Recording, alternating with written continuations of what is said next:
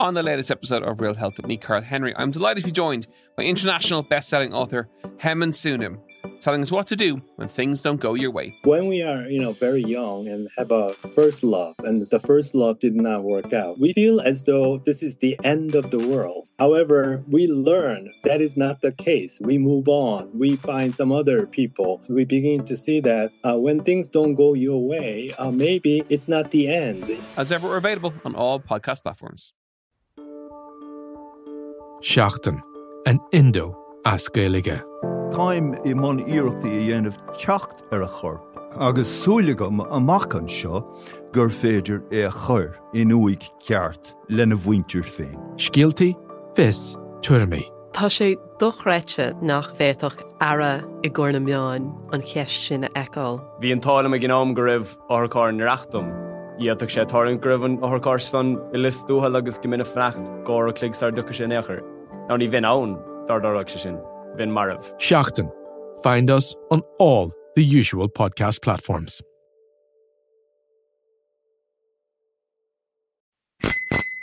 Bicycle, bicycle, bicycle. I want to ride my bicycle, bicycle, bicycle. Today on the Indo Daily, chain reactions, the battle to roll out cycle lanes.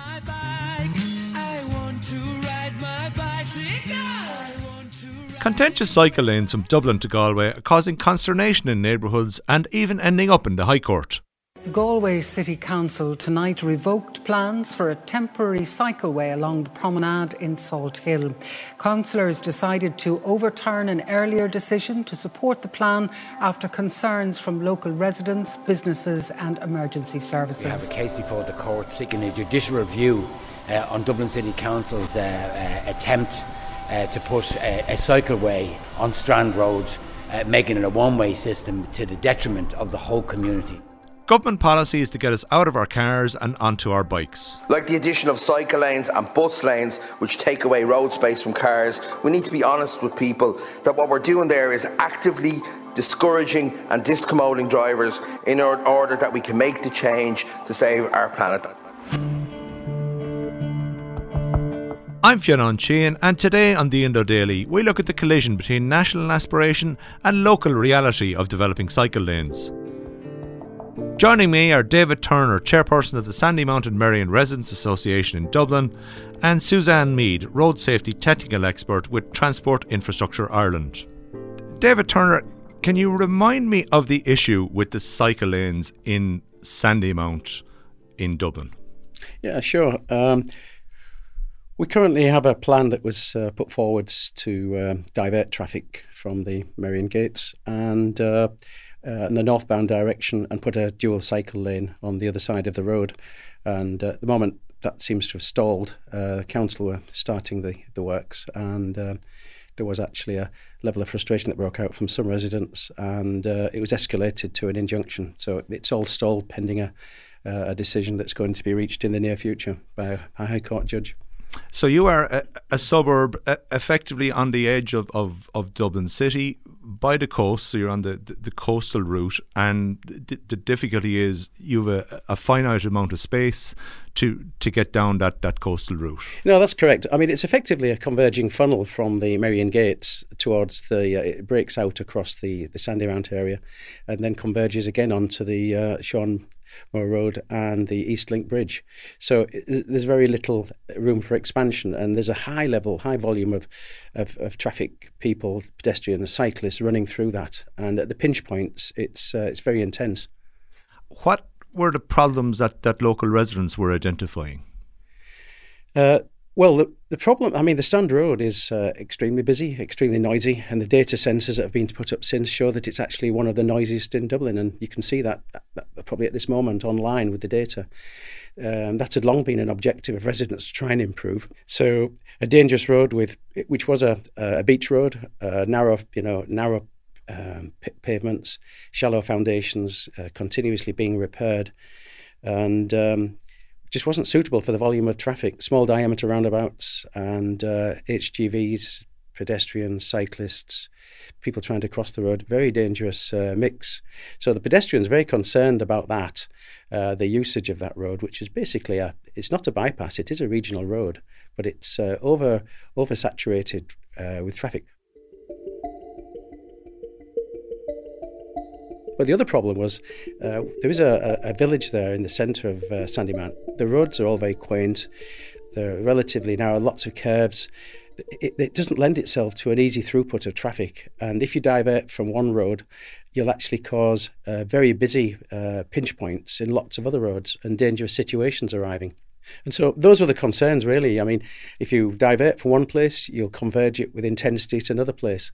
And uh, the routing that was put forwards really didn't consider the optimal solutions to that. And what we want is a good solution.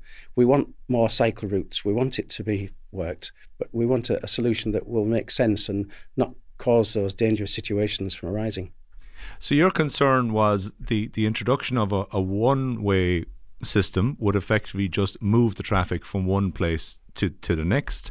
And what level of consultation was there between the council and the local residents? Well, well the consultation process, uh, I think everybody understands that mistakes were made here. Um, the the traffic analysis that was asked for was done, and uh, that data wasn't actually made available of the impact from just the modelling until after the consultation website was closed down in the first place. Um, so most people felt uh, a level of distrust arriving from that. And it was very clear that this isn't needing traffic modelling to understand that it's going to cause problems by displacing traffic from one very busy, saturated place to another. And uh, if you consider this as being like a, a, safety system as well, you wouldn't do that in a in a, an industrial plant.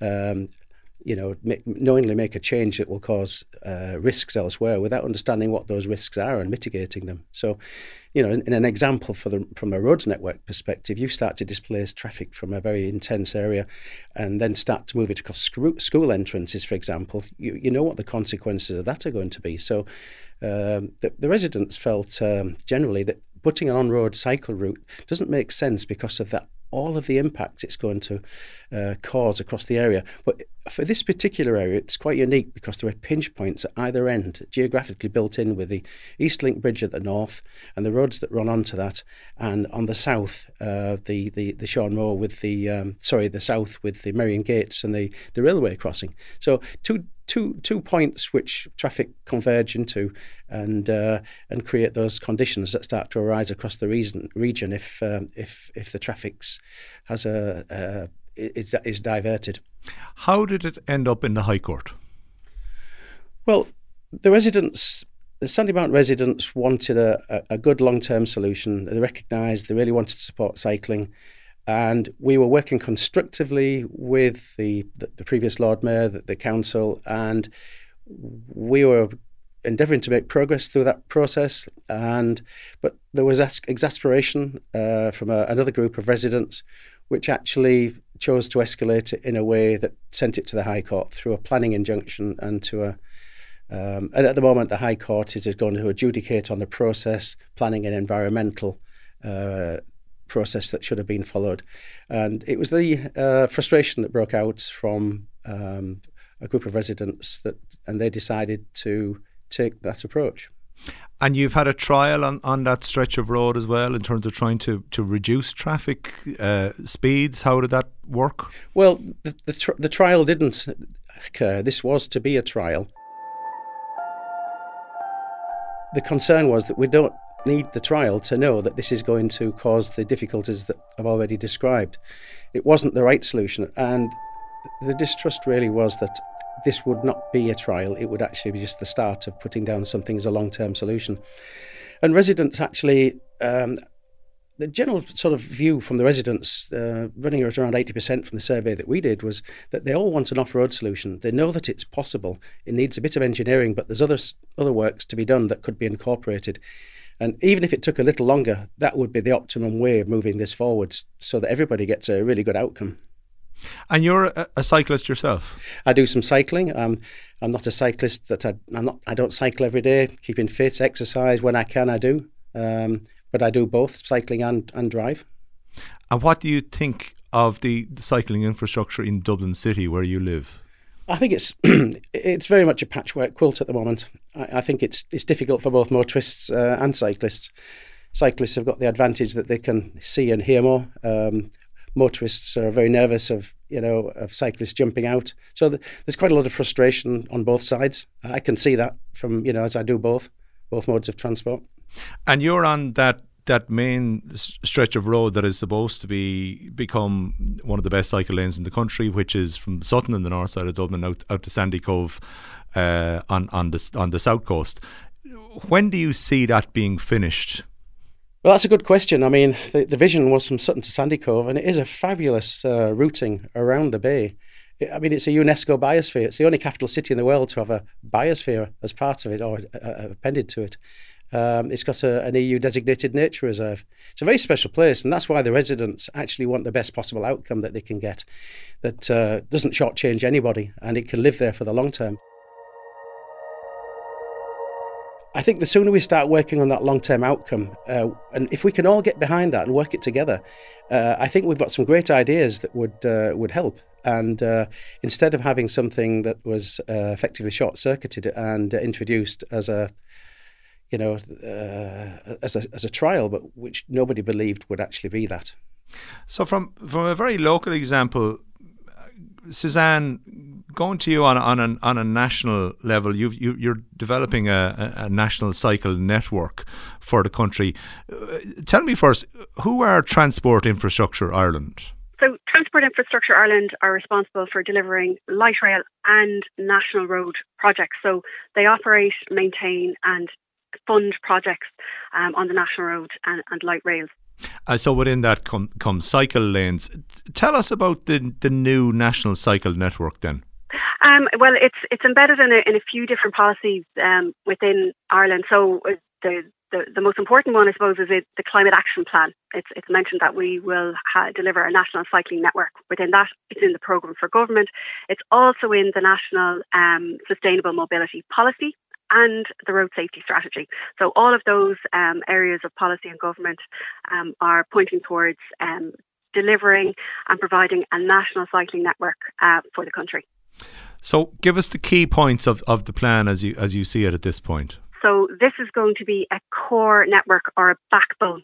Um, and just the, the speaker earlier just mentioned about the patchwork of uh, cycling infrastructure that we have at the moment. So there's local level and there's city level uh, cycling networks going on at the moment. So this uh, core network across the country is, is going to connect all of those um, urban uh, cycle networks and greenways as well.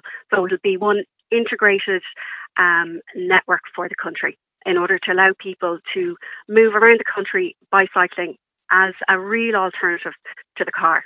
And at, at what stage in the planning do you reach out to, to different stakeholders uh, in, in planning your cycle network?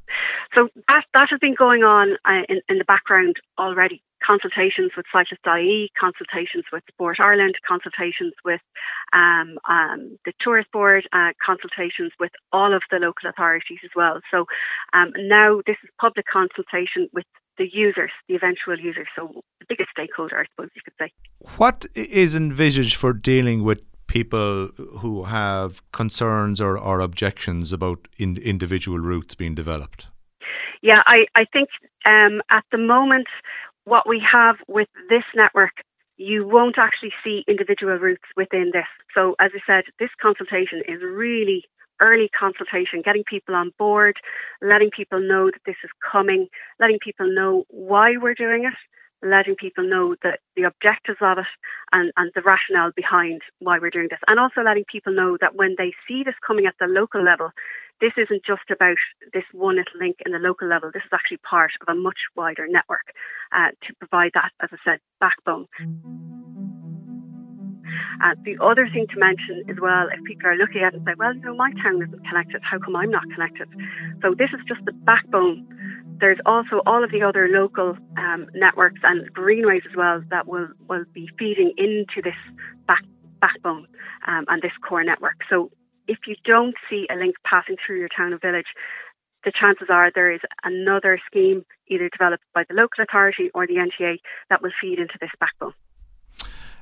Is there a country or countries that you're looking at that we should be aspiring to?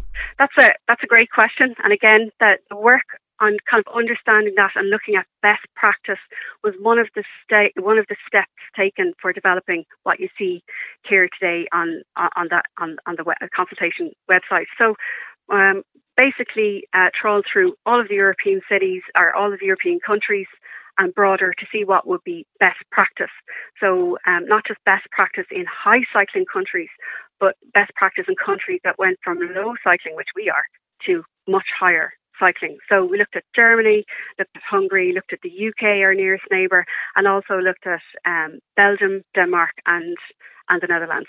So one of the ones that were looked at uh, that has done something similar, um, they started back in 2016, uh, was um, in Flanders in Belgium, and they were to deliver kind of inter-urban, inter-town uh, kind of connections so you could travel from town to village, etc. And they had a plan of 2,400 kilometres, and they're, I think, in their second and third wave of projects. So looking at what they were able to deliver, um, I think looking that it's it's definitely possible what we're proposing here, uh, subject to, of course, um, uh, public support and, and funding being available. Is there any aspect of the plan that will, will say cyclists need to be prioritised above cars?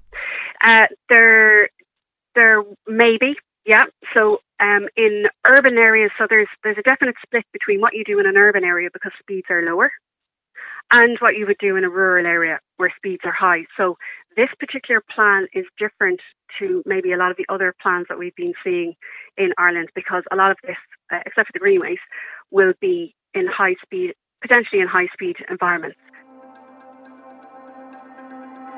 So really, when you've got high speed cars, you really need to segregate.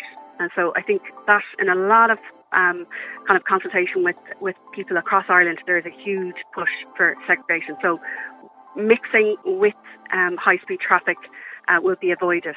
Um, if you're also if you are in an urban or if you're in a rural environment and you're at a junction, looking at what has been successful elsewhere, the priority in that case, if uh, if a route was crossing a junction, should go with, with, with the traffic. But again, if you're in an urban area, then uh, the priority should be with the um, pedestrians and cyclists. Okay. David, going back to you, has from your experience, do you think what you've gone through can inform national policy? Oh, I, I do, and uh, I, I, was very interested to hear, you know, as you, uh, from Suzanne there, as you get down to the to the detail uh, in urban areas, it, it becomes more constrained. It becomes more difficult. You've got less space. I mean, by the nature of an urban area, that's what you have, and so you have to be more creative, and you have to work with what you've got, and um, very clearly some creative solutions need to be worked through that with the stakeholders. And I, I was interested to hear earlier on, you know, that when he comes, we're all residents, and at the end of the day, you've got to involve the residents as well, who perhaps know the area better because they live there, and they could actually co-create with the right bodies involved. I would say, from a national perspective, when you start doing this detailed level of consultation, don't short circuit the consultation process. Uh, go slow initially. It might feel very slow, but you'll go much faster as it starts to open the doors and knock down the constraints and open the possibilities that you didn't see that were there before. So, co creation would be the right way to go forwards here. And I think that's what hasn't been done here. And my thanks to Suzanne Meade and David Turner. I'm Fionn Sheahan, and today's Indo Daily was produced by Mary Carroll, researched by Garrett Mulhall, with sound by Gavin Hennessy archive clips from Oireachtas TV, RTE, and the bicycle race by Queen. Now, we'll be looking further at the tension between cyclists and motorists, so we'd like to hear from you on who you think is more aware of the rules of the road. Share your views by emailing us at podcast at independent.ie. If you enjoy the Indo Daily, don't forget to like, follow, and leave us a review.